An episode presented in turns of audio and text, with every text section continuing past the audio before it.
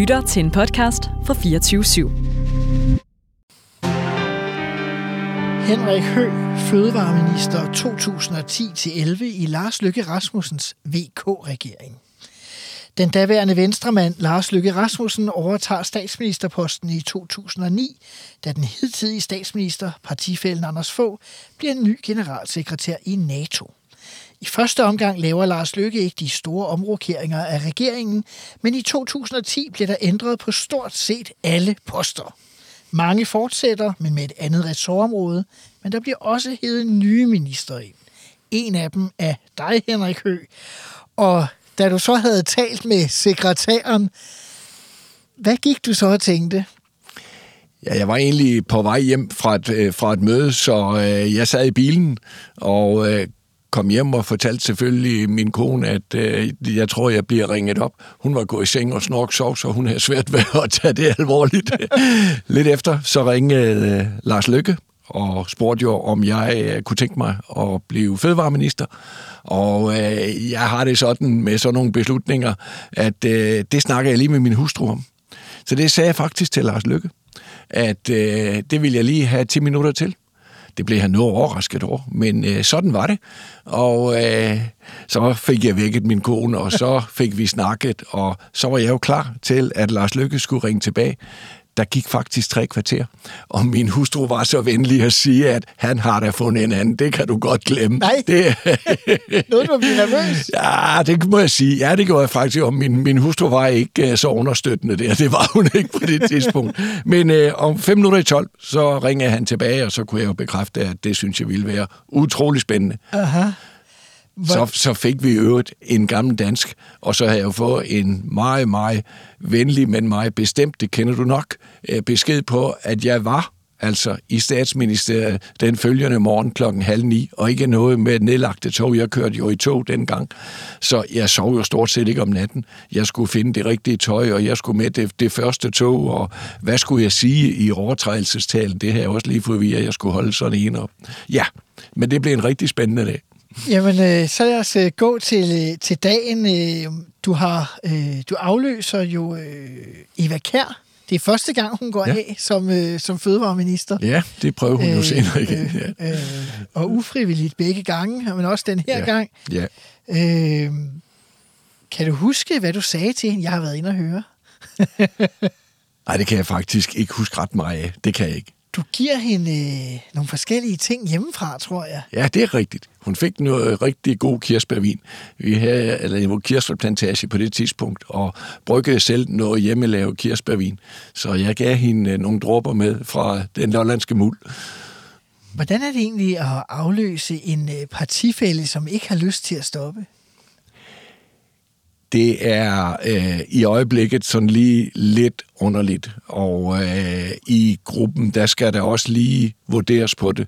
Men øh, der går jo ikke meget mere end et par timer eller to, så er man jo i den grad fyldt, og der sværmer mennesker omkring en, og hovedet er fyldt af spørgsmål og ting, man skal tage stilling til, så har man glemt det. Så, så det, går egentlig, det går egentlig hurtigt. Du øh, havde jo øh, en... Øh en meget god baggrund i forhold til det. Altså, du er selv landmand, og du har været i toppen af, af landbrug og fødevare, ikke? Altså, ja, der, altså, der, er ingen, der er ingen tvivl om anden, at øh, når der blev ringet til mig, så var det jo fordi, man havde den der pakke, der hed Grøn Vækst som handler meget om vandmiljø og den her forhatte kvælstofudvaskning og miljøtiltag i landbruget. Randzoner. Og ja, øh, jeg var jo rimelig... Øh, jeg var kommet i Folketinget i øh, oktober 2007, så det var ret tidligt. Det var det. Der er jeg heller ikke sikker på, at der var nogen i gruppen, der følte, at jeg løb lidt udenom nogle af dem i det her hierarki, man plejer at have i sådan en gruppe. Aha. Men jeg er sikker på, at jeg blev sat ind, fordi jeg skulle prøve at løse den her opgave. Mm-hmm.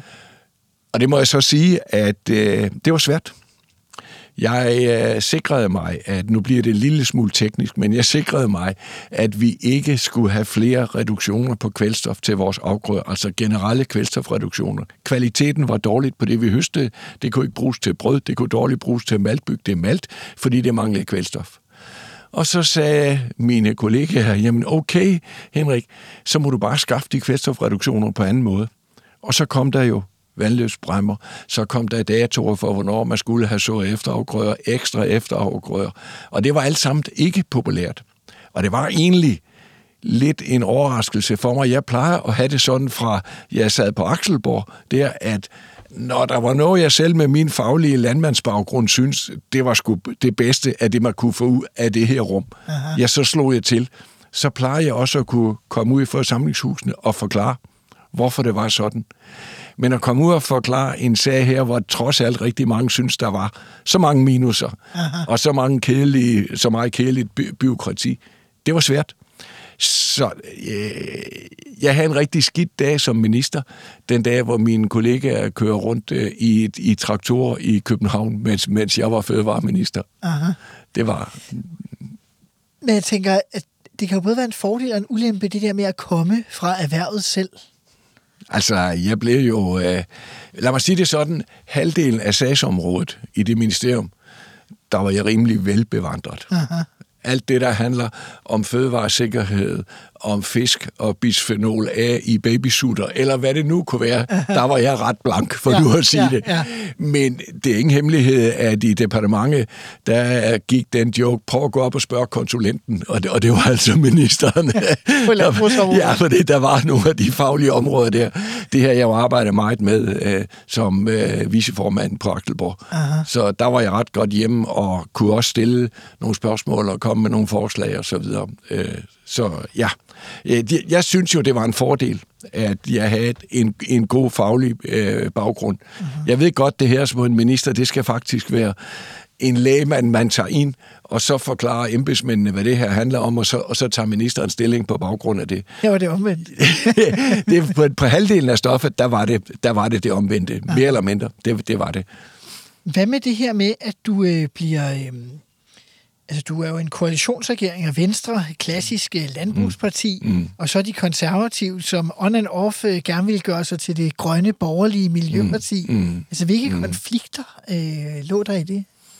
Ja, nu er vi jo så langt hen, så nu kan man jo godt være åben og ærlig. Det, det jeg mødte det faktisk mest, når jeg var øh, til møder med øh, ministeren og embedsmænd i Miljøministeriet de var sådan set bange for, at der kom en fagmand der og løb med dagsordenen, og at jeg fik trumfet noget igennem, som måske ikke lige var det, naturmiljøorganisationerne synes, at, at, at, det, at det skulle være.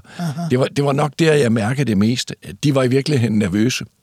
Det var de. Men jeg synes, vi lærte hinanden godt at kende, og jeg er jo godt klar over, at jeg kan jo ikke bare sidde og gøre verden og miljøet og biodiversiteten sort, så jeg synes også, vi lavede mange, øh, mange gode ting, uh-huh. som, øh, som øh, bestemt ikke var på, på minuskontoen. Det var det ikke, fordi jeg kan ikke komme der og, og, og nægte alt. Jeg har et ansvar over for et, et parti og en gruppe og en, og en regering som minister, så derfor får man ikke alle sine ønsker igennem. Man er nødt til at bruge sin baggrund på os og, og finde de, de ting, hvor der er en balance i.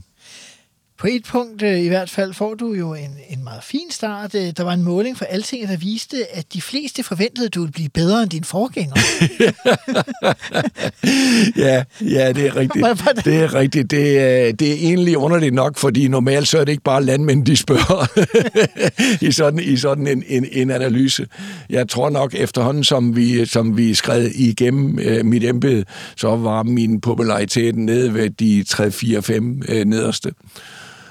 Og, og hvad tænker man, når man så er i den situation egentlig, som, som du siger nu? Altså, på de der... At jeg har selv prøvet det, så ja, jeg jo have en åben ja, hjertig drøftelse ja, om det. Ja, ja men øh, jeg lå mig ikke øh, slå ud af det. Det gjorde jeg ikke. Det, man skal huske, at fødevare er rigtig, rigtig meget følelsesladet for alle mennesker. Lige så hurtigt, der kan sættes en finger på en for dårlig fødevarekontrol, bisphenol A eller andre stoffer. Aha. Vi indtager fødevarer minimum tre gange om dagen.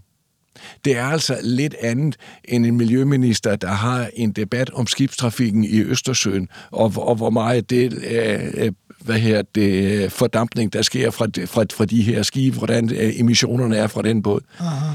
Vi bliver alle sammen, når vi sidder og spiser morgenmad, og der er noget i pressen om fødevare, så, hiver vi lige efter hver gang og tænker, er det vores børn, eller er det mig?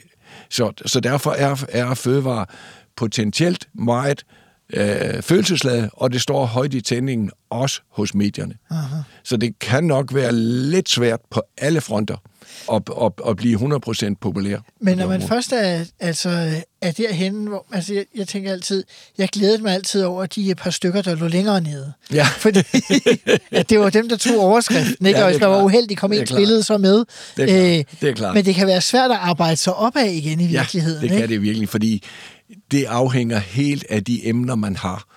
Det gør det, om man, om man i de der målinger bliver, øh, øh bliver populær. Aha. Der skal træffes nogle, nogle beslutninger, der skal laves nogle kompromiser, og øh, som jeg siger, fødevare, det er meget svært, fordi der står vi alle sammen højt i vores følelser, netop fordi vi, vi er så tæt på det alle sammen. Du er jo ikke alene øh, landmand, du er jo også øh, lollik øh, med, med, sto, med lige så stort el. Med stort el, ja. og, med, og med et sprog derfra og det hele. Ja. Nå, jeg tænker sådan, der er også det der med, øh, hvad det betyder, øh, fordi et af, når du er folketingsmedlem, så kan man arbejde for sin kreds på en mm. måde, mm. men hvad mm. betyder det egentlig, når man er så lokalt forankret, som du selv er, og så blive minister? Altså, gør det en forskel, eller, eller kunne, man, kunne du stadigvæk... Jeg, var, øh, jeg gjorde meget ud af at stadigvæk komme til nogle lokale møder. Ja. Øh, men det gik jo mest med at forklare, hvordan kunne du sige ja til det, eller hvordan kunne du gøre det, ja. og så videre. Øh, det, det, det, men, men jeg gjorde meget ud af at sige, her skal jeg også være, og de skal også kende mig, når der, når der bliver valgt, for det gør der jo en, en, en, en gang imellem. Og det kan jeg jo bringe lidt længere hen. Jeg gjorde også meget ud af at holde min gamle vennekreds vores gamle kortklub, vores venneklubber, vores familie. Jeg gjorde alt, hvad jeg kunne. En gang imellem skulle man slå ministersekretæren oven i hovedet, hvis hun havde snuppet sådan, sådan en dato der. Aha. Fordi jeg, jeg vidste... De æder alt fra ministeriet, jeg, hvis de kan. alt ja. fra ministeriet, hvis, hvis de kan. Og hvis ikke man passer på, så får man pludselig også sin sociale omgangskreds på Christiansborg. Aha. Og er der så pludselig, at man ikke kommer igennem et, et, et valg, så er verden egentlig ret tom. Det havde en hustru, der var god til at minde mig om, og det har jeg været utrolig glad for. Aha. Altså, du tænker meget over det, at altså, når mange snakker, hvis man vil have en ven i politik, skal man købe en hund eller sådan noget. Ikke? Altså, så, så det der med at sørge for, det gav måske også nogle indtryk, der ikke bare var de samme. Altså, man kan godt komme ja. ind i sådan en Christiansborg-boble også. Ja, det kan man. Virkelig, det kan man. Det er jo rart at kende og, og mennesker, der kan tale ærligt. ja, så øh, derfor var jeg rigtig glad for også at, at komme ud i en erfagruppe med landmænd og, og prøve tankerne af der. Der er noget, der her 12 i sådan en landbrugsgruppe der. Aha. Kom med alle de steder der, når det, når det overhovedet kunne lade sig gøre. For netop at holde den der øh, jordforbindelse.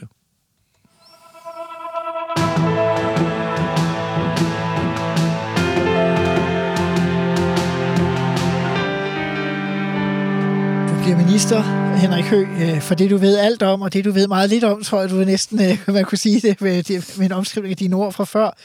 Øh, hvad var de vigtigste sager, du tænkte, at du ville kaste over, da du sad der så?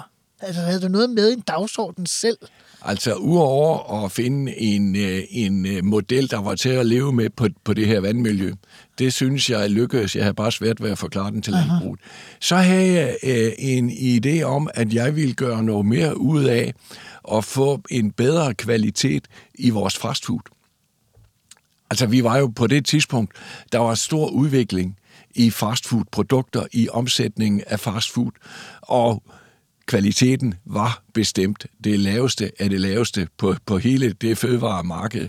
Flere og, og, og flere familier købte jo hurtigretter og hurtig mad, og dengang var det ikke så udbredt, at man købte gode, sunde råvarer, og så var der en opskrift med, at jeg fik dem leveret på trappestenen. Nej, så mange gør i dag. Nej, så vi kastede os over McDonald's, og sagde, at det der, det, det, det, det må I kunne gøre bedre.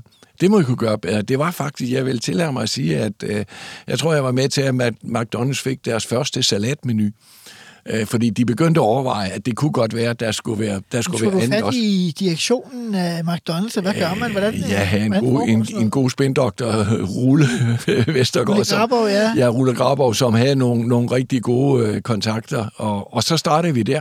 Og jeg var faktisk ude øh, en dag og, og stå og servere kaffe i en McDonald's-restaurant og, og snakke om det her, og snakke om øh, med kunderne, hvad de spiste og, og så videre. Aha. Fordi det gik mig på det gik mig på, at, øh, at så mange måltider voksede så enormt, og øh, kvaliteten af den, den var faktisk ringe. Det blev meget, meget bedre nu. Hvad så med, øh, med nogle af de dele, altså fiskeriet, hvor meget fyldte det for dig for eksempel? Det blev jeg rigtig glad for, fordi øh, jeg synes, det var et spændende erhverv. Nogle øh, engagerede øh, fiskere, Øh, så jeg satte mig virkelig, øh, jeg synes selv, jeg satte mig meget ind i det, Aha. og øh, jeg synes, vi fik rimelige aftaler igennem. Det handler jo meget om, om, om, om de årlige kvoter, og jeg var ude og forklare, at vi er jo alle interesseret af en fiskebestand, og at havet har en biodiversitet osv. Og vi snakker om at ændre skovlene på, på trålene og alt det her. Jeg synes, det var en spændende branche. Den er jo gået rigtig hurtigt i strukturudvikling. Meget hurtigere end, end landbruget. Men jeg kunne tydeligt se mit eget, mit eget erhvervsudvikling i, i den samme retning. Så mm-hmm. jeg synes, jeg har en rigtig god dialog og snak med fiskerne, og jeg var med ude med at tråle og så videre, så, så det, var, det, det var spændende. Men fiskeri er jo også, man kan jo ikke tale om fiskeri uden at tale om EU. Nej. Øh, Nej. Altså, du sad jo øh, kom til rådsmøder nede i, i EU. Hvordan ja. oplevede du ja. egentlig samarbejdet? Jamen, øh, jeg, man lærer hurtigt, hvem, hvad er det for nogle lande, der har samme holdninger som, som, som, som, som en selv. Aha. Der er ingen tvivl om anden, at øh, det er de nordeuropæiske landbrugslande. Englænderne var vores rigtig store venner og, og, og kolleger. Dengang? Ja. Fordi nu er, det, nu er der sket meget andet, ja, ja, ja. men dengang var det virkelig. Jeg øh, havde tit et øh, telefonmøde med min engelske kollega inden, inden, inden rådsmøderne. Øh, og ellers så er arbejdet i EU, det er jo rigtig, rigtig meget afhængigt af, at man får spist frokost med de rigtige før, før eller efter mødet. For enten at forberede det møde, eller de næste sager. Aha. Så det handler meget om, hvem har du med dig på den vej, du gerne vil præge EU. Så det var jeg absolut glad for rådsmøderne og arbejdet der. Hvordan, hvordan egentlig altså, gennem landbruget, havde man så kontakter også øh, ja, i altså, andre lande, der kunne... Da jeg, var, da jeg var på Akselborg, der var jeg jo i Bruxelles en gang om måneden til noget, der hedder COPA, som er den europæiske landbrugsorganisation, som samler alle de europæiske land, landbrugsorganisationer. Så Aha. altså, EU-systemet var, var slet ikke nyt for mig. Det var rådsmøderne, det var... Øh, ja, der var vi jo blev udvidet, og, og der var en lang vej rundt, og inden alle havde talt, det gik hele formdagen jo med, der kunne man godt øh, lige sidde og læse et eller andet, eller klare en sag samtidig med, inden vi når hele, hele, hele brødet rundt. Man lærte hurtigt, hvad for nogle lande har hvilke, hvilke holdninger. Aha. Og uden at genere nogen, så, så, så har sydeuropæerne med at tale rigtig længe, og, og, og lidt svært ved at komme til konklusionen. Så der var tid til et andet indimellem. Det vigtige, det var alt det, der skete før og efter møderne. Det var det. Du fik også en uh, sag, du antød den lige uh, i begyndelsen uh, med sutteflaskerne. Som, ja, uh, som, ja, der som... blev jo fundet bisphenol A i babysutter. Og øh, der blev ført kraftigt frem, at øh, bisphenol A det er skadeligt, ikke mindst for, for børn og øh, det sk- skulle man øh, begrænse mest muligt. Og jeg blev presset af flere til at sige, at, øh, at bisphenol A, det burde vi forbyde i EU. Nu bliver jeg sådan lidt humoristisk, og det skal man passe på med, for sagen er jo alvorligt. Men det viste sig jo, at indersiden af øldåse, den er faktisk behandlet med bisphenol A. Og så kom der alligevel hos de fleste en lidt anden alvor ind over det, hvis alle dåseøl skulle, skulle afskaffes. Man skulle ikke sige det de danske bryggerier. Så, så, så begyndte man at snakke grænseværdier, og vi må også kunne se på, hvad niveauer det er, og hvor det er mest... Øh, det er størst risiko, så vi fik det jo i hvert fald afskaffet i, i, i babysutter, men, men ikke generelt. Fordi det ville være, alligevel være voldsomt for mange kulturer rundt omkring. Øh, før snakkede vi om det med populariteten. Øh, da du havde været minister et år, så havde politikken en meningsmåling, der sagde, at der faktisk var under halvdelen af danskere, der vidste, at du var minister, på trods af nogle af de her sager, vi har. Altså, hvad tænker man, når sådan en måling lander på ens spor? Ja, den er man lidt ked af. Den er man lidt ked af man synes egentlig, at man har været i medierne mange gange, og, og at, man, at, at man suser rundt. Jeg kan huske i departementet, der sagde de sådan trøstende, jamen Henrik, det er jo så tegn på, at du ikke har haft så mange dårlige sager. øh, ja, det var, det var vilkårene, det var det. Øh, selvom at jeg også siger jo, at der er masser af følelser i fødevare, hvis man, hvis man opfører sig ordentligt, hvis man arbejder øh, ihærdigt med tingene, og man, det synes jeg, at vi arbejder meget med at finde, og, og, og finde kompromiserne, Aha. så er det ikke sikkert, at det er så interessant. Ja, Hvor bredt samarbejdede du egentlig? Du sad jo i en regering, som var notorisk kendt for at lave sin flertal alene med, øh, med Dansk Folkeparti. Ja. Sagde man i Ja. hvert fald. Ja, det er... Det er vi blev jo... Øhm, altså, jeg arbejdede meget sammen med øh, kollegaerne, både øh, Fødevare- og EU-kollegaerne i Dansk Folkeparti. Det var faktisk sådan, i en øh, fredagens møder i, Euro- i Europaudvalget, så havde jeg lige en, en, en snak med selvfølgelig min egen og konservative ordfører og ordføreren fra, øh, fra Dansk Folkeparti. Ja. Så jeg vidste lidt, hvor de, hvor de var henne. Det var jo aldrig sjovt at blive sendt ud af døren med en sag og sige, at man skulle lave sin, øh, sin stilling om. Og i DF er jo ikke, sådan, øh, var jo ikke så fast i kødet på europapolitikken. Som på Det var de ikke, det var de ikke, men jeg fik egentlig øh, en god snak, øh, og, og vi, vi fandt hinanden mange gange. Aha. Og, alle, og finder man, ved man så, at her, der er de ikke med, så er det jo ret lige at have snakket med en SF eller en radikal eller en anden, som man er sikker på, at, at flertallet er hjemme den der, den der fredag. Det er jo specielt for Danmark, at øh, alle de mindretalsregeringer, vi har haft, jamen der kommer ministerne altid inden et rådsmøde i Europaudvalget og sikre sig, at der er et flertal for den holdning, man vil forfægte. Aha. Det er jo ikke noget, man kender ret meget til i de andre europæiske lande. Der klarer man det internt Ja, her, i, i regeringen, hvor ja. parlamentet er Ja, mere involveret. ja. Så det arbejdede vi en, en, en del med. Det gjorde vi.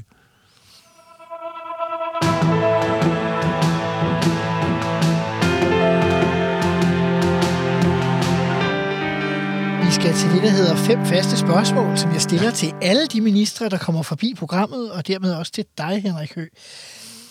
Var der noget, du gerne ville have gennemført, som du ikke nåede i din ministertid? Jeg synes egentlig, vi nåede godt omkring alle de aktuelle emner, der var.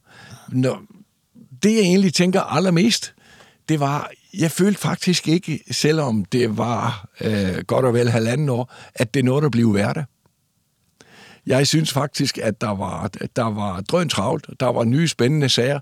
Ja, det knep lidt med at, øh, at nå at blive hverdag, så jeg har jo gerne taget en periode mere det for at få det, at få det mere ind under, øh, ind under huden. Men det også være, der var nogle mere langsigtede ja, ønsker for øh, landbruget eller fødevare. Ja, eller- jeg havde gerne set, at vi havde, kunne have fået nogle, mere, nogle længerevarende aftale om, om, omkring fiskeri. Det arbejdede vi på. Ja. Det er svært, når, hvis man kun et år i gang ved, om man nu skal... Øh, skal øh, fange den ene eller, eller den, den anden fiskeart, fordi det kræver forskellige grad, så det arbejder vi noget på. Det lykkes, det lykkes ikke, ikke rigtigt. Aha. Så havde jeg øh, gerne, at vi nåede længere med... Øh, vi, jeg var faktisk egentlig forlod Folketinget med til at skrive en landbrugspakke, og den gik jeg og tumlede med, mens jeg stadigvæk var minister. Altså det var, det var den, der handlede om en langt mere målrettet indsats på miljø og på udvaskning. Den, som Eva Kjær øh, får problemer med Ja, i den anden som runde. hun så kørte sur i der, ja, med, med Socialdemokratiet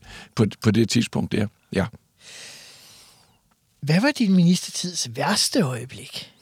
Ja, det har vi næsten været inde på. Det var den dag, at mine kollegaer kører rundt i traktorer i en stor, stor, lang cirkel. Altså dine kolleger rundt fra landbruget? Ja, rundt, om, øh, rundt omkring Christiansborg og demonstrerer imod, imod grøn vækst. Og det var, som jeg sagde, jeg følte, jeg havde kæmpet, jeg havde sikret, at vi kunne øste afgrøder med en ordentlig kvalitet, men man var så træt af det administration og bøvl med efterafgrøder og datorer og bremmer. og Men du arver jo ligesom. Det er arvesagen. Den var lang. Jeg var faktisk med til at forhandle den, inden jeg blev minister som fødevareordfører for Venstre. Så det var jo en lang sag, men det var mig, der skulle stå og gennemføre den i Folketinget. Øhm, den medførte jo også alt det her, øh, var ikke den, der også medførte det her med de her øh, randzoner og, Jo, og, og snak? jo. Randzoner langs, langs vandløbene. Og, og det er rigtigt, det var jo ikke fair, fordi nogle områder, som er lavere liggende, de har jo masser af kanaler og vandløb, og andre, der er det rørlagt det hele. Så Jeg kan jo huske, at øh, jeg var jo i Folketinget for Liberale Alliance på det tidspunkt. Vi brugte jo meget tid på at genere regeringen for de her øh, Ja, det er klart. øh, øh, randzoner. ja, ja. Og der er bare den sjove detalje, som jeg bare synes er værd at nævne nu, der sidder, står en tidligere fødevareminister i studiet, at den eneste grund til, at Liberale Alliance endte med at få den sag, det var jo fordi, at Dansk Folkeparti ikke ville lade os være forlisparti i grøn vækst i sin tid. så derfor var vi så heldige at slippe, og så kunne vi tage sagen, der blev upopulær. Den, ja. men den var, der, der var nogle, nogle, nogle åbenlyse pro- problemer i den. Ja. Uh, det, uh, Aarhus havde jo sagt, Aarhus Universitet, at hvor meget det kunne reducere ud, udvaskningen, og det viste, de var så venlige, så andre lige inden jeg skulle på talerstolen, og sige, at den udvaskningsreduktion, den var der faktisk ikke. Så det blev sgu en møgssag, for nu at sige det rent ud. Der var også en, øh, en anden sag, jeg har noteret, det man kaldte reklamesagen, Henrik Nå, har du også den, ja, fordi jeg har jo hørt, du kan også finde på at spørge, hvad, hvad jeg var mest flov over. Ja, der har jeg noget andet. Jeg har du det? Nå, jeg, men, jeg vil så nævne reklamesag. Det er, okay. det, er egentlig, det er egentlig den, jeg synes... Det er det tredje spørgsmål, jeg vil så sige, det er, hvad du vil flov over, og så svarer du, det, du gerne vil svare. Jeg havde det, altså, den startede med, at jeg var i Dansk Erhverv, og uddele en pris til en Rema 1000 butik i Gamle Holte, tror jeg det var. De har gjort rigtig meget ud af at annoncere øh, nøglehulsprodukter. Det var mere fiberrig kost, det var noget, vi havde lært af svenskerne, og vi gennemførte den her nøglehulsmærkning. Og, og man kan se, hvor, hvor godt det er. Ja, Ja. ja, det var en, også fordi jeg arbejder meget med fødevarekvalitet, så var nøglehulsmærket jo en af dem. Sværne mærke er på andre produkter, men her var det på fødevare. Uh-huh. Og der bliver taget et rigtig flot billede, hvor jeg uh, siger noget rosende ord til den pågældende købmand, og overrækker ham en, en fin præmie. Det benytter han så til at lave en kæmpe plakat i sin butik, hvor jeg står sammen med ham, og det ser ud som om, jeg står og roser ugens tilbud på for Rema 1000. Jeg har været øh, i Odense på Dano Landbrugsskole om aftenen på vej hjem. Der var de begyndt at snakke om fra mine øh, pressefolk, at øh, morgenaviserne ville have et eller andet om den der re- reklame. Men det skal du ikke tage af for det, du, de kan ikke komme efter dig, fik jeg at vide. Det kan de ikke. Om morgenen, der skulle jeg til rådsmøde i Bruxelles, så jeg var med formesterflyveren der, den, den tidlige morgenflyver, og der nåede regionalradioen i Næstved lige at ringe til mig. Det er min gode lokale radio, de støtter mig ellers fint i alle retninger. Og jeg ved ikke, jeg var sådan særlig morgenfrisk den dag, så de spurgte, hvad mener du om den reklame? Og så fik jeg jo sagt, jeg synes godt det er to flotte fyre. og det kørte så hele morgenen i samtlige medier jo, og da jeg var til, hver gang jeg kom ud af en dør ned i Bruxelles, så stod der nogle af de danske medier og skulle sprage og have spørgsmål og så videre. Heldigvis så sagde jeg flyveren, så jeg kunne ikke komme i aftennyhederne, men jeg kunne komme i Deadline, så jeg var til grillfest i Deadline. Så det gang var sådan noget halv 11, 11 ja, eller sådan og måtte, ja. og måtte jo så på det tidspunkt beklage, jeg kunne godt se, at jeg skulle med det samme have reageret over for Rema 1000 i Holte og sagt, at jeg må ikke bruges som reklamesøjle for, for ugens tilbud. Og dagen efter, så høstede jeg en næse fra statsministeren. Hvordan ringer han til dig, eller hvad, hvad, hvordan reagerer en statsminister egentlig? Ja, det er jo, øh, det er jo øh, statsministeriet, ikke også, der snakker med Fødevareministeriets departement, og så bliver der udvekslet et, et, et bilag, som jeg så skal skrive under på, at jeg har set, at øh, det var altså ikke i orden, og det måtte jeg så for at undgå sådan nogle ting. Okay, så det er ikke Lykke, der selv øh, tager fat i sin minister? Det, nej, nej, snakkede nej, du nogensinde nej, med Lykke om det? Nej, nej, nej, nej, det kørte bare. Det gjorde det. Det gjorde det. Ja, det gjorde det. Der var også en lille, en lille udløbersag med, med en købmand nede på Lolland eller sådan noget, var der ikke det? Jo, fordi jeg skulle jo så have været i... Øh, der var nogle, øh, en brug, der bliver nedlagt, og så er der nogle øh, lokale folk i Erinlev, som vil starte deres egen købmandsbutik. Øh, og... Øh, det her, det her vi planlagt, det skulle jeg ned og stå og støtte en formiddag af de her arme lokale folk, der skulle miste deres dagligvarebutik. Og så skal jeg lov for, at departementet, de var på nagt. Der stiller du ikke, Henrik, nu skal du ikke ud og reklamere. så der var jeg syg den formiddag, det var jeg. det, det kan man jo blive. Ja. Øh, en anden gang, hvor du måske øh, var syg, jeg ved ikke, om det er noget at være flov over, det er bare sådan lidt specielt, at der var et klip, der blev bragt i TV2's underholdningsprogram Natholdet, fordi du var med i en æblespisningskonkurrence. Og undskyld, men altså, det er måske lidt tavligt, jeg må tage det op, men hvor det ender med, at du der står, du kaster op. Jeg har faktisk ikke set øh, indslaget. Ja. Øh, men var det ikke lidt voldsomt at skulle se det på national tv? For dig? Det var, det var så et af de, de, de gange, hvor, øh, hvor øh, min spindoktor sagde, nu kan det da være, at du bliver kendt, Henrik. ja, der var, øh, der var en, en æblefestival i Saxkøbing, og hver jeg siger, at jeg altid holdt mig af at understøtte og være med til lokale arrangementer, så var jeg selvfølgelig med der i en frugtspisningskonkurrence. Vi fik hver en spandfuld frugt, blommer, pærer, æbler og alverdens ting, og så skulle vi på 20 minutter, minutter spise mest muligt spand, blev så vejet bagefter. Det var da også en voldsom konkurrence. Og jeg var jo rigtig konkurrencemenneske, så jeg kastede mig jo altså ud i det der. Det gik hverken værre eller bedre end at, da jeg var sådan kommet godt halvvejs hen, så blev jeg helt hvid i ansigtet. Der var nogle store, kraftige, saftige rene klorblommer, som satte sig ned i halsen. Dem havde jeg altså ikke fået tykke ordentligt, inden de så gled ned og satte sig. Og så på et tidspunkt, så synes kroppen nu var noget, der skulle retur. Og det var jo bare sådan et klapbord, der var stillet op, så jeg løftede lige duen og holdt hovedet ind, ind under. Og der var så Holeby Lokal-TV, stod lige nøjagtigt med kameraet. og den her lille Lokal-TV havde jo ikke så mange indtægter, men de sagde, at de aldrig har haft så godt et regnskabsår, som det år, hvor de havde solgt det der klip. så man gjorde noget for det, for det lokale. Det, altså, det rørte mig ikke. Nej. Altså, nej, jeg havde kæmpet bragt, og ja, herregud. Og folk altså, synes sikkert også bare, det Ja, men natholdet havde mig jo, at de stod med æbler klar næste gang, jeg skulle til Bruxelles om morgenen. Nu skulle jeg have æbler med, og så videre. Ja. Har du lavet en revkage som minister, Henrik? Hmm. Ja, det har jeg nok. Det har jeg nok. Uh, vi skulle lave et fødevareforlig. Det er det her med, uh, og når man skal have uddelt smiley, hvor tit skal der være kontroller, og hvor ofte skal de komme, og hvad for nogle butikker skulle man mest. Og der havde, jeg kunne tydeligt mærke, at Socialdemokratiet have sat sig for, at det her skulle ikke lykkes så laver vi en taktik, hvor vi øh, siger, hvor, hvor vil vi gerne lande det her? Og hvem er vi i den sammenhæng? Ja, det var mig og så mine gode folk i departementet øh, i første omgang. Aha. Så snakkede jeg jo selvfølgelig med mine ordfører i Venstre og Konservativ. Og så sagde jeg, hvor vil vi gerne lande? Så lavede vi os et stykke på det andet side af det. Og det var det, jeg spillede ud med. Og alle blev dybt forarvet. Det var helt galt, og jeg til gode så butikkerne og det hele. Og øh, så starter forhandlingerne og Socialdemokratiet, de himle op, og de, de, var, de var bare imod. Så min gode ven, vil jeg sige, Per Clausen, ham fik jeg et glas, ja, fik jeg et glas fadøl med ind, ind imellem.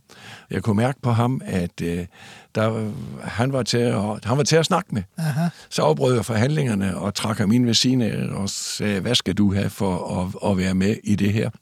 Og det fandt vi ud af. Og så endte det jo med, at med, med hans indspil, så landede vi lige der, hvor vi gerne ville og Per Clausen kunne gå ud og, og sige, nu har jeg trukket ministeren derhen til, så var det jo okay, at, at han var med. Men se Bjarne Laustens ansigt, som er socialdemokratisk fødevareoverfører, da vi kom ind, Per Clausen og jeg, jeg kunne præsentere, nu var der sådan set et forlig. SF var med med det samme, så havde Socialdemokratiet jo svært ved ikke at være med. Aha. Og bagefter, hvor jeg sad inde på, på ministerkontoret, så uh, kunne jeg høre Bjarne Lausten, der med sin mobiltelefon ude på gangen.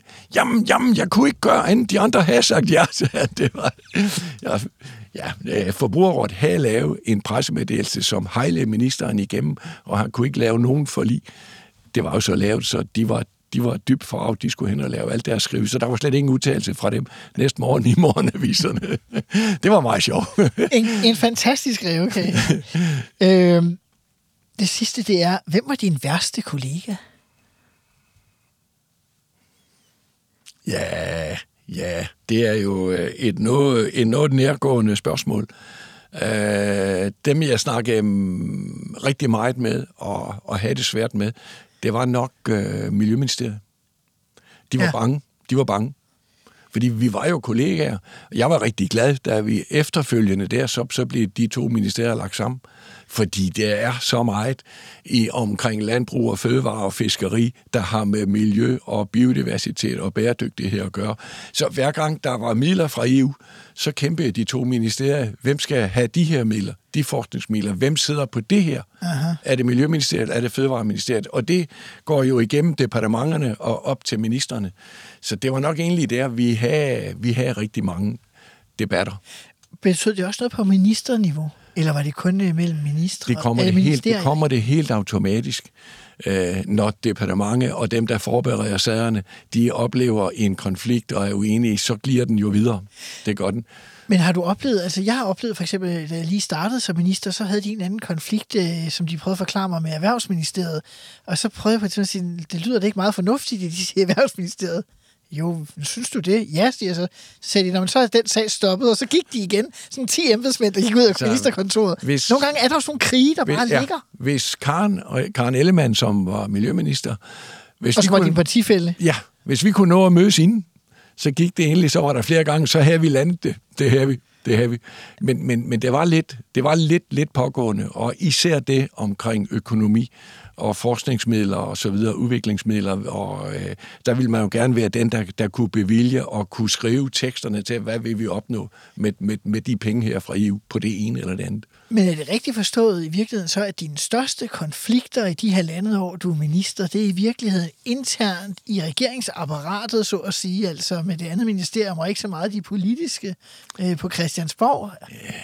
Det var, det var, det, da jeg så havde tænkt efter, du har jo fortalt mig, at du mm. ville stille det, øh, det her spørgsmål, mm-hmm. så var det det, jeg kom i tanke om. Jeg har det faktisk sådan, at jeg har selvfølgelig haft masser af politiske modstandere, men hvis jeg kan forstå, hvorfor de har den holdning, de har, så kan jeg også argumentere med den, og så synes jeg, så kan vi også arbejde os ind og finde et kompromis. Øh, det var samtidig lidt svært.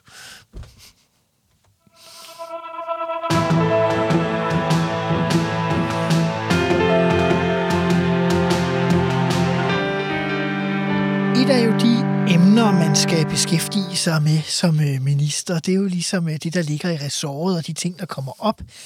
Men der er jo også, kan man sige, selve arbejdet med at være minister. Øh, du har udtalt, det har jeg set et par steder, at det værste ved at være minister, det var samråd, og især antallet af samråd. Kan du prøve at forklare, hvorfor øh, det var så slemt? Ja, det er jo fordi, at øh, især fordi, at fødevare går lige ind i folks følelser. Og det er noget, der berører alle og, og, og, og rejser en, en kritik hos alle. Det er jo næsten sådan, jeg mærkede tit, at medierne kunne bestemme, hvor mange samråd jeg skulle i. Hvis de fandt et eller andet nu skal jeg ikke nævne navne på en eller anden fastfoodbutik, der havde grillet en bøf for meget, eller der havde været en kontrol, og de havde fået en dårlig, en dårlig smiley. Hvorfor gør ministeren ikke noget ved det? Og hvad vil ministeren gøre? Og, og der er det svært at komme i et samråd og sige, ah, det går sgu meget godt. Altså, det var da godt, at fødevarekontrollen op, øh, opdagede det, ikke også? Og det det, skal nok, det skal nok blive ændret og så videre. Det er ikke tilfredsstillende, fordi der er masser af stemmer i noget, der optager folk som mig. Mm-hmm. Bisfenol A, det var sådan set øldåserne, der Ja, det var det, sagde, ja, ja. de landede nogenlunde. For, og, og derfor så synes jeg, at de samråd en gang imellem var trælse. Hvordan forbereder man sig på sådan et samråd, hvor man dybest set allerede, når man ser indkaldelsen, tænker, hold nu op. Ja. Øh, vi, jeg snakker selvfølgelig med dem i departementet, der har det, det, det, det emneområde, og så prøver man at være så ærlig som muligt. Men, men det er derfor, jeg havde det mest, fordi det var utrolig svært. Det var mm-hmm. utrolig svært. Netop fordi medierne kan rejse, altså en tv-avis en, en, en aften med en eller anden pølse, der viser sig, at øh, datoen er overskrevet, jamen det rejser jo alle. Og alle medier sidder der og siger, hvad siger ministeren, hvad vil ministeren gøre, nu skal vi have skrappere regler. Og jeg synes måske egentlig, reglerne var meget gode, og det var godt, det var blevet opdaget. Det kan man bare ikke sige i et samråd. Alle forlanger, at nu skal der gøres noget. Der er ingen, der, der, der accepterer, at man siger, at det var da godt, det blev opdaget, og så kører vi videre. Altså, jeg har ikke øh, gjort det op de seneste år, men jeg har masser af gange, mens jeg sad i Folketinget, gjort op med sådan nogle, bedt om at få svar på sådan noget, hvordan regeludviklingen har været i samfundet, og så kan ja. man altid se, når man går 10, 20, 30 år tilbage, de ser værre, værre, værre, værre ud, når man går længere frem i historien. Ja. Hvordan undgår man at blive en del af det, når man får sådan nogle samråd? Altså, nu er der fundet noget i en pakke lakrids, eller hvad pokker ved jeg. Mm. Altså, var du bevidst om, hvordan du kunne sørge for at holde regelmængden nede, eller er man også bare nødt til nogle gange at lave nogle regler for at skærme ministeren af? En gang imellem, så er man nødt til, og det er jo, hvis, hvis man fornemmer blandt, øh, blandt regeringspartiet, om man ikke kan finde et, et, et parti mere, det skulle vi jo finde, som var parat til at lande den her nogenlunde i ro og orden, mm-hmm. ja, så er man nødt til at sige, okay, så må vi kigge på en regulering, eller så må vi sætte noget nyt op, eller vi stramme op på kontrolbesøg, eller et eller andet. Aha. Selvom man egentlig synes, at... øh, Og, og der har, der har medierne rigtig meget magt. De kan virkelig sætte en, en, en dagsorden i den bedste sendetid, hvor alle sidder hjemme i lænestolen. Og der tænder fødevare. Havde du nogle tricks til at, at undgå øh, de her, altså ikke til at undgå samrådene, men til at håndtere samrådene? Jeg prøver at være ærlig. Ja. det synes jeg, øh, det holder længst. Altså, fordi man Nej, kunne, minister må heller ikke lyve. Så Nej, det, nej, men derfra og så til at prøve at argumentere i et hjørne, hvor alle egentlig godt kan mærke her, at du skulle heller ikke helt selv. Øh, jeg prøver at være ærlig og sige... Altså din holdning. Ja, altså sige, hør nu her, og så videre. Uh-huh. Og sige, jamen, øh, mener I virkelig? Og, og sjov nok, så var det sgu tit Per Clausen, der sagde, jeg er tilfreds, nu har jeg ikke flere spørgsmål til, Din ven fra til, til, til, til, til ministeren. Ja, det er jo underligt, fordi vi var ikke enige om ret mange ting, men vi, vi var fornuften, havde vi begge to respekt for. Aha. Men var det ham, der indkaldte samrådet? Hvem var egentlig din... Øh... det var jo, hvem der når at gribe den. Okay. Ikke også? Så var- Er man ikke uh, støtteparti eller med, med i regeringen, så gælder det om at gribe alt, hvad man kan, og prøve at høste nogle, nogle billige stemmer, for nu at sige det sådan, og noget, og noget PR, det kender du også selv garanteret. Og så indkalder man jo i et, i et samråd. Det gør man. Jeg siger, for min eget vedkommende indkaldte jeg mest til samråd i begyndelsen af min øh, karriere på Christiansborg. På et tidspunkt tænkte jeg, hvad, hvad pokker skal det nu? Det er ikke altid. Men, ja. men sådan er det. Øh, hvad betød det, at du selv ligesom øh, altså, havde været arbejdet meget med området? Altså havde du en relation til de der ordfører, der gjorde også, at du måske kunne tale nogle af de her ting ned? Ja, ja. Altså, jeg har altid bestræbt mig på, at øh, alle, som jeg debatterer med, selvfølgelig også diskuterer med, vi kan klappe hinanden på skulderen bagefter. Øh, og det tror jeg er vigtigt, ikke mindst når man sidder der som minister. Fordi det er jo sådan, den du træder på på vej op for at komme op, den møder du altså også, hvis de kan øjne, du, du er ved at skal ned, ikke også? Ja. det tror jeg, den der ordentlighed, det tror jeg var med til at, at, at redde mig igennem mange gange. Øh, Det lyder så, så måske som om, jeg synes, jeg er en fantastisk kald, men, men jeg er helt sikker på, at det betyder noget. Og som sagt, jeg var ordentlig og fair at debattere med, når jeg kunne forstå de holdninger, folk havde. Jeg kunne måske godt blive en lille smule tvær og trekante, hvis jeg synes, det var fuldstændig grebet ud af luften. Og derfor så appellerer jeg til, skal vi nu ikke prøve at finde fornuften i det her? Men synes du, der burde være færre samråd i virkeligheden? Nej, egentlig ikke, fordi det, det er medierne, der styrer de her samråd. Og Folketinget er skruet sådan sammen, at øh, lugter du morgenluft, og lugter du, at du kan profilere dig selv på at, øh, at grille en modpart, ja, så gør man det. Sådan er vilkårene i den der, i, i, i den der verden. Aha. Men at fornuften så får lov til at sejre, det, det, vil jeg, det, det synes jeg var, var rart, når, når det skete. Jeg tænker bare nogle gange, altså det er jo utroligt også, hvad der bliver brugt øh, af ministres tid øh, på det, og nogle gange tænker man også, at det ligesom bliver brugt alene med det formål, ikke engang markerer sig, men bare for at så for, at ministeren ikke kan lave noget fornuftigt. øh, Ja, ja, det er rigtigt. Men altså, øh, jeg skal ikke stå og, og, og, og afskaffe samrådet, fordi jeg tror også, det er med til, at, at øh, ministerne også tænker sig lidt om. De ved jo, at er der en bagside af den medalje, som overhovedet ikke er nævnt under gennemførelsen af et eller andet, ja, så skal den nok komme, komme frem. Men, men, men der skal også være rimelighed i det. Nu øh, sad du i halvandet år. Øh, der kom et folketingsvalg, og det er jo ikke nogen hemmelighed, at det, det vinder øh, Rød Blok af Helle Ja. Thorning øh, bliver ja. den første kvindelige statsminister i Danmark. Øh, man kan sige, det så presset ud, da I nærmede jer, mm. men det var vel stadig en reel chance øh, Ja. for, at I kunne Ja. ja. genvinde magten. Ja. Hvordan husker du valgkampen egentlig? Det var, det var, jeg husker den som utrolig spændende. Det er jo lidt underligt, fordi øh, departementet af dem, man har arbejdet sammen med, vi må ikke få så meget som et faktapapir, eller der Det lukker bare klappet, klappet Ja, i. ja. Man skal jo inden valgkamp, hvis der er nogen, så skal man huske at stille de spørgsmål ned i departementet, så man har de data med til sin valgkamp, fordi den der, det udskrevet, så må man så det var jo en lidt, en lidt underlig, en underlig periode, sådan, sådan kan jeg huske det, for det var selvfølgelig lidt formelt, der skulle klares som minister, men ellers så, var, så vendte de ryggen til en. Det gjorde de. Jeg synes, det var utrolig spændende. Det var det. Øh, og, og vi var jo meget tæt på. Det var vi. Det var vi. Men, øh, men det lykkedes ikke. Det gjorde det Det ikke. var et af de tætteste valg. Ja. Øh, du skal overgive øh, ministerposten jo i modsætning til den anden vej, ikke til en partifælde, øh, men til en socialdemokrat. Mm. Mm. Hvordan var det? Det var en socialdemokrat, jeg havde snakket rigtig meget med tidligere, øh, da jeg var ordfører med det, med det Gerskov. Mette Gerskov, ja. Ja, øh, og øh, jamen det, jeg skal ikke hemmelighed være, at jeg var lidt ærgerlig, fordi øh, jeg synes, jeg var, jeg, var, jeg var ved at komme ind i det, og hverdagen var ved at være der. Man siger, det tager et års tid til at lande og, og finde ud af at blive minister. Og, og, og jeg, ja, det, det, det gør det. Det vil jeg.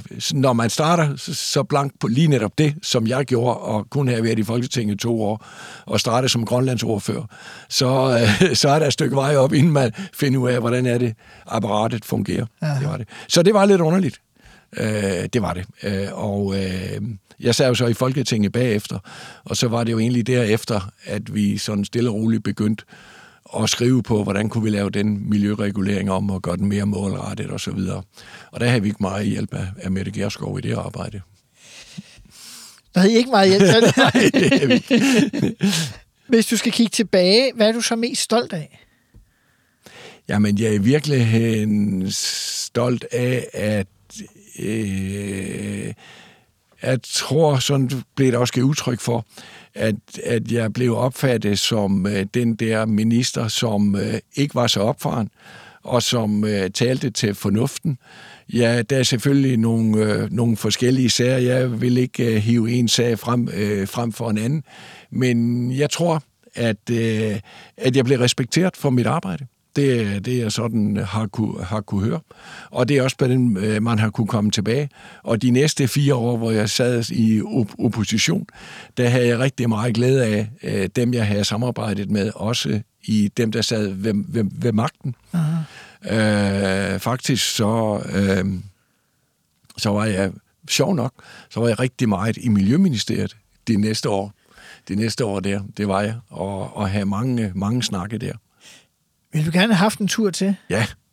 Hvad hvis, hvad hvis uh, Jacob Ellemann havde ringet nu? Ville du så også have sagt ja? Nej, nu er jeg for gammel. Nu er jeg for gammel. Ja, det var jeg. Men uh, havde de ringet lige efter, at Helle Thorning gik af. I 15? Ja, der havde jeg sådan set jakkesættet klar. Det skal ingen hemmelighed være. Okay, der sad du ved telefonen og ventede. jeg var i der af telefonen den aften. Det var skulle jeg. også udpeges. Var det 17 venstrefolk? Det var ja, alligevel noget, for det, det var, var den smalle ja, venstre regering. Ja, og, og uh, jamen, det er ingen hemmelighed. Jeg ved, jeg var med i opløbet.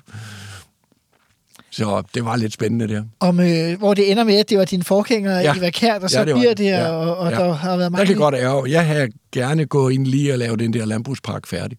Der, det kan være, det var gået anderledes. Så det skal jeg ikke Der gik også mange historier om, at din øh, partifælde Søren Gader blev spurgt om at få den ja. Øh, ministerpost, men ja. man ikke var så interesseret efter at have været direktør over i Landbrug og Fødevare.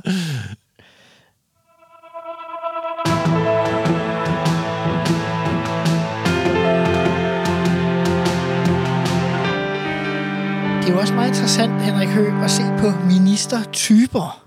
Der findes jo, øh, kan man sige, mange øh, forskellige. Jeg vil faktisk påstå, at øh, du er jo en speciel ministertype for din tid.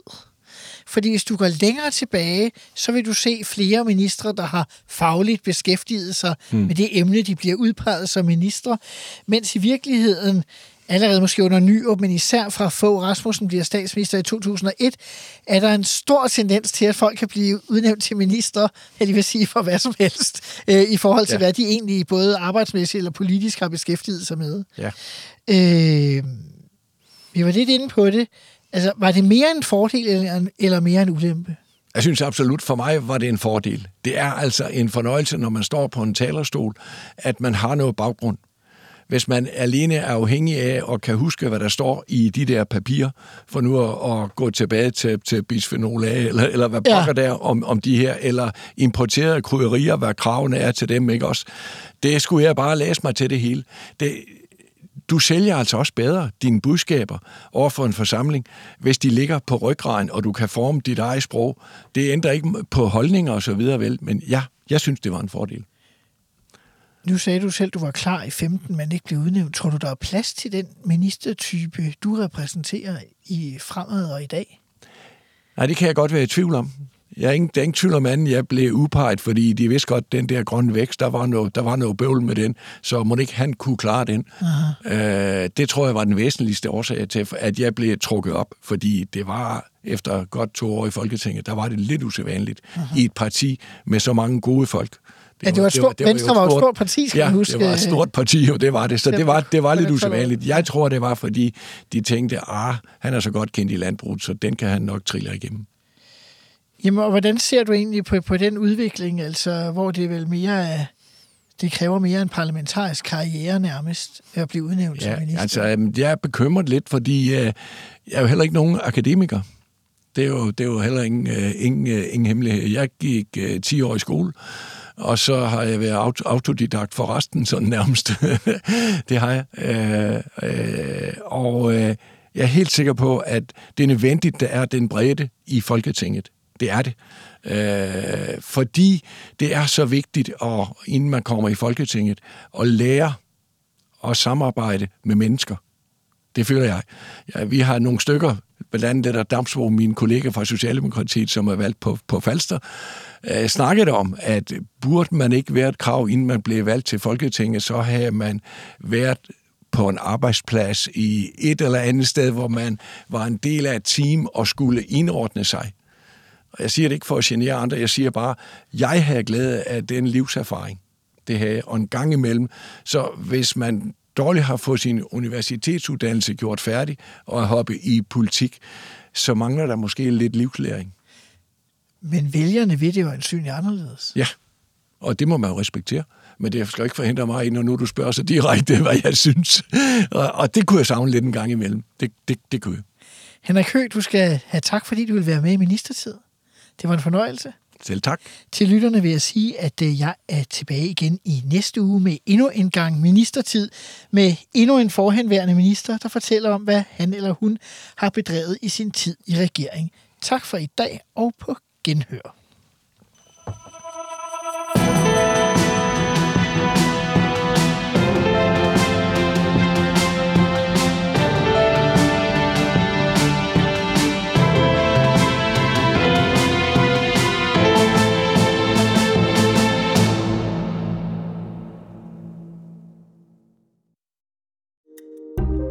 Kære lytter, du har lyttet til et program fra 24 /7. Du kan finde meget mere modig, nysgerrig og magtkritisk taleradio på 24 7 appen Hent den i App Store og Google Play.